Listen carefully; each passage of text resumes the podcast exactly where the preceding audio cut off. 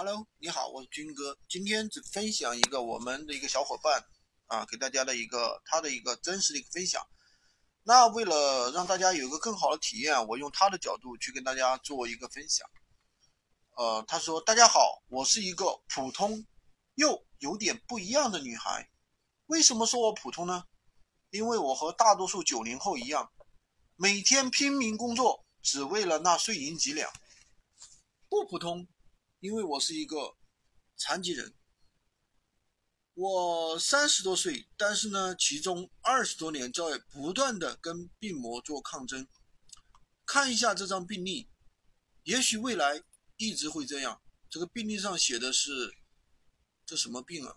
反正骨科的什么病，反正就是站不起来那种，我也看不懂。但是依然感谢这个最美的时代，让我遇到了互联网，遇到了。志同道合的一小伙伴，我是从一个只有月薪一千块钱的小助理，到现在月入三万，从没有存款到已经有存款四十万，一直伸手向妈妈要钱，我可以随便给妈妈钱，用了一年的时间，二零二零年十一月份，刚开始呢，我就有能力开始养家了。可能我从小的经历，我一直都认为金钱很重要。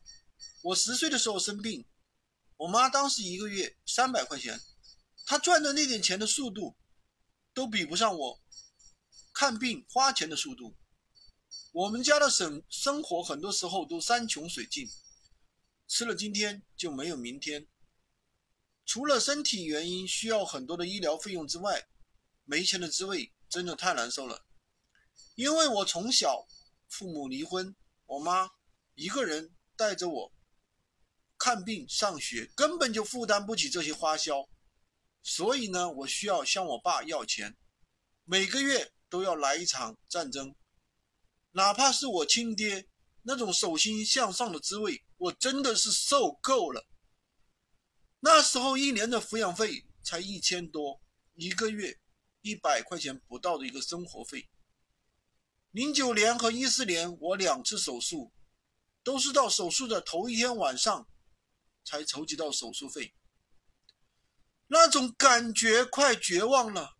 零九年的时候，已经休克在手术台上，已经下了病危通知书。然而，当时亲戚朋友不会借钱给我们，为什么？因为怕我们还不起。我是在各种。白眼、鄙视、同情，一系列的眼光中成长起来。我比一般人更加自卑、敏感，同时也骄傲。我就是一个矛盾体。一直以来，我不怕吃苦，我不怕有事情做，就怕没事情做。手停就意味着口停。哪个月我没有达到自己的目标，就会焦虑。所以。我人生的爱好就是赚钱和美食，赚钱了，支付宝上的存款可以让我有安全感，美食可以增加我的幸福感。不怕有事做，就怕没事做，是我一直以来的一个状态。只是因为现在银行卡有钱，支付宝有额度，所以不再那么焦虑。我并不想庸庸碌碌的过日子。感觉总感觉世上走一遭，终要留下点什么。因为成长环境的原因，我比其他人更怕被人看不起。我记得很清楚，十三岁的时候，十三年幺三年的时候，我当时瘫痪了，没有办法自理。我妈妈早上起来把我放在椅子上坐好，只有等她回来的时候，我才能喝口水、上厕所。当时表妹在我家玩，我问你可不可以帮我倒杯水？她当时坐在沙发上玩手机，头也不抬的说：“你不知道自己去吗？”然后我鼻子酸了，就想哭，眼泪差点流下来，结果被我深深的憋回去了。到现在快十年了，我再也没有求过她让我帮过一丁一点。因为那感受真的是太深了，自己多么无用。那一刻，我无比清晰的看到，我是多么的被人看不起，因为我是一个没有价值的人。在那一刻，想要站起来的欲望真的是无比强烈，所以我一四年从轮椅上站起来，还做做康复的时候，我就在折腾互联网了，各种创业找兼职，但是因为什么都不懂，在这段时间是亏了钱的。有一段时间，我真的非常内疚，不知道怎么面对我的母亲。以前在学校读书的时候，你学习好就可以傲视群雄，但是当你一旦走出了校园，踏入社会，其实最看不起你的，有时候不是你身边的人，有时候不是外边的人，而是亲人。折腾了两年之后，发现这个水真的太深了，所以就去跟一个大咖做了线上的小助理。当时的工资才八百块钱，后来涨到了一千，一直干到去年才辞职了。一边做助理，一边和老板学习微商卖货卖东西，这样一个月能赚两三千，其实还不够我的医疗费。真正让我逆袭的是，我去年开始做闲鱼无货源这个项目，让我真正闲鱼翻身。我们可以通过互联网赚赚钱。而我当时为什么选择做闲鱼这个项目呢？因为像我这样的人，没有钱去投资，没有人脉，还没有劳动力，摆摊都干不了的那种，在闲鱼这个项目里面不需要人脉，我也不用去发朋友圈招人厌，不用压货囤货，顾客下一单我再去下一单做一件代发，多爽啊！像我这样手不能提、肩不能抬的残疾，你出去找工作。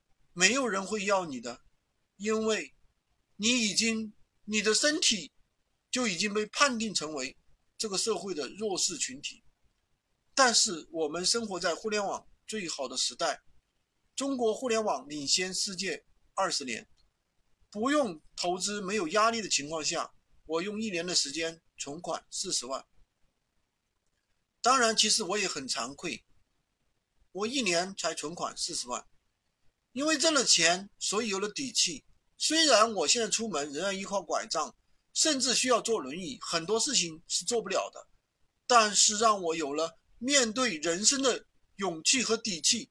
现在和朋友聊天会被调侃，会被别人和别人讲述自己的过去的时候，还是觉得心酸，但是我不会觉得自己很惨。我过去走的路，每一份工作经验都是不断的在修炼自己的内心。拥有更强大的自己。很多人说，虚拟的世界，网络是个虚拟的世界，怕被人骗，怕这个，怕那个。其实我也遭遇过这些，不能因为怕而不去尝试，又不是山顶洞人。讲完了我自己的故事，下面给自己分享一点干货。首先，所有来了解闲鱼的人。我希望大家在做之前对自己有一个清晰的认识。如果你搞不清楚为什么要做闲鱼、要做副业，甚至是创业，在以后的创业当中，你会被你自己的心态搞死。因为闲鱼它从来不是一个厚积一夜暴富的项目，它是一个积累的过程，厚积而薄发。当你在闲鱼上卖货的时候，你的身份是一个卖家，你是一个商人，你的定价是多少？你的利润空间是多少？你的利润在多少浮动砍价之内？你自己是要有底的。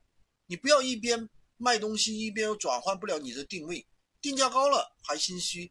别人一砍价，然后别人砍价，其实砍价是任何一个客户都要做的一件事情。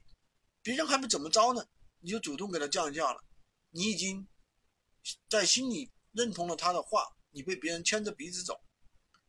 大家看我遇到了一些案例，第一个案例这一单我都不让价，我喊声帅哥，他就不讲价了。讨价还价是人的天性，你要让他享受这个过程，给予你重视他的一个感觉。帅哥、美女、亲、宝贝，你这些都不要吝啬，嘴巴甜一点，反正他也看不见。你喊声美女，保证谁都以为你在叫他。幽默风趣的人，人谁都喜欢。当大家在拼夕夕去下单的时候，我们的身份又从卖家变成了买家。在那个时候，你要尽可能的去拼多多上拿到价格更低的商品，甚至可以和商家去讨价还价，对吧？我买了多少，你要送我多少，降低你的成本，提高你的利润空间。所以说，大家对自己的身份要有清晰的认知，不要加价，不要觉得价格定高了你就虚。第二呢，不要觉，第二不要觉得拼多多，我不知道这个产品好，质量好还是不好，我卖出去了我也心虚。你虚什么虚呢？不要怂，拼多多上面百分之九十都有商家运费险，大不了就是不满意退呗。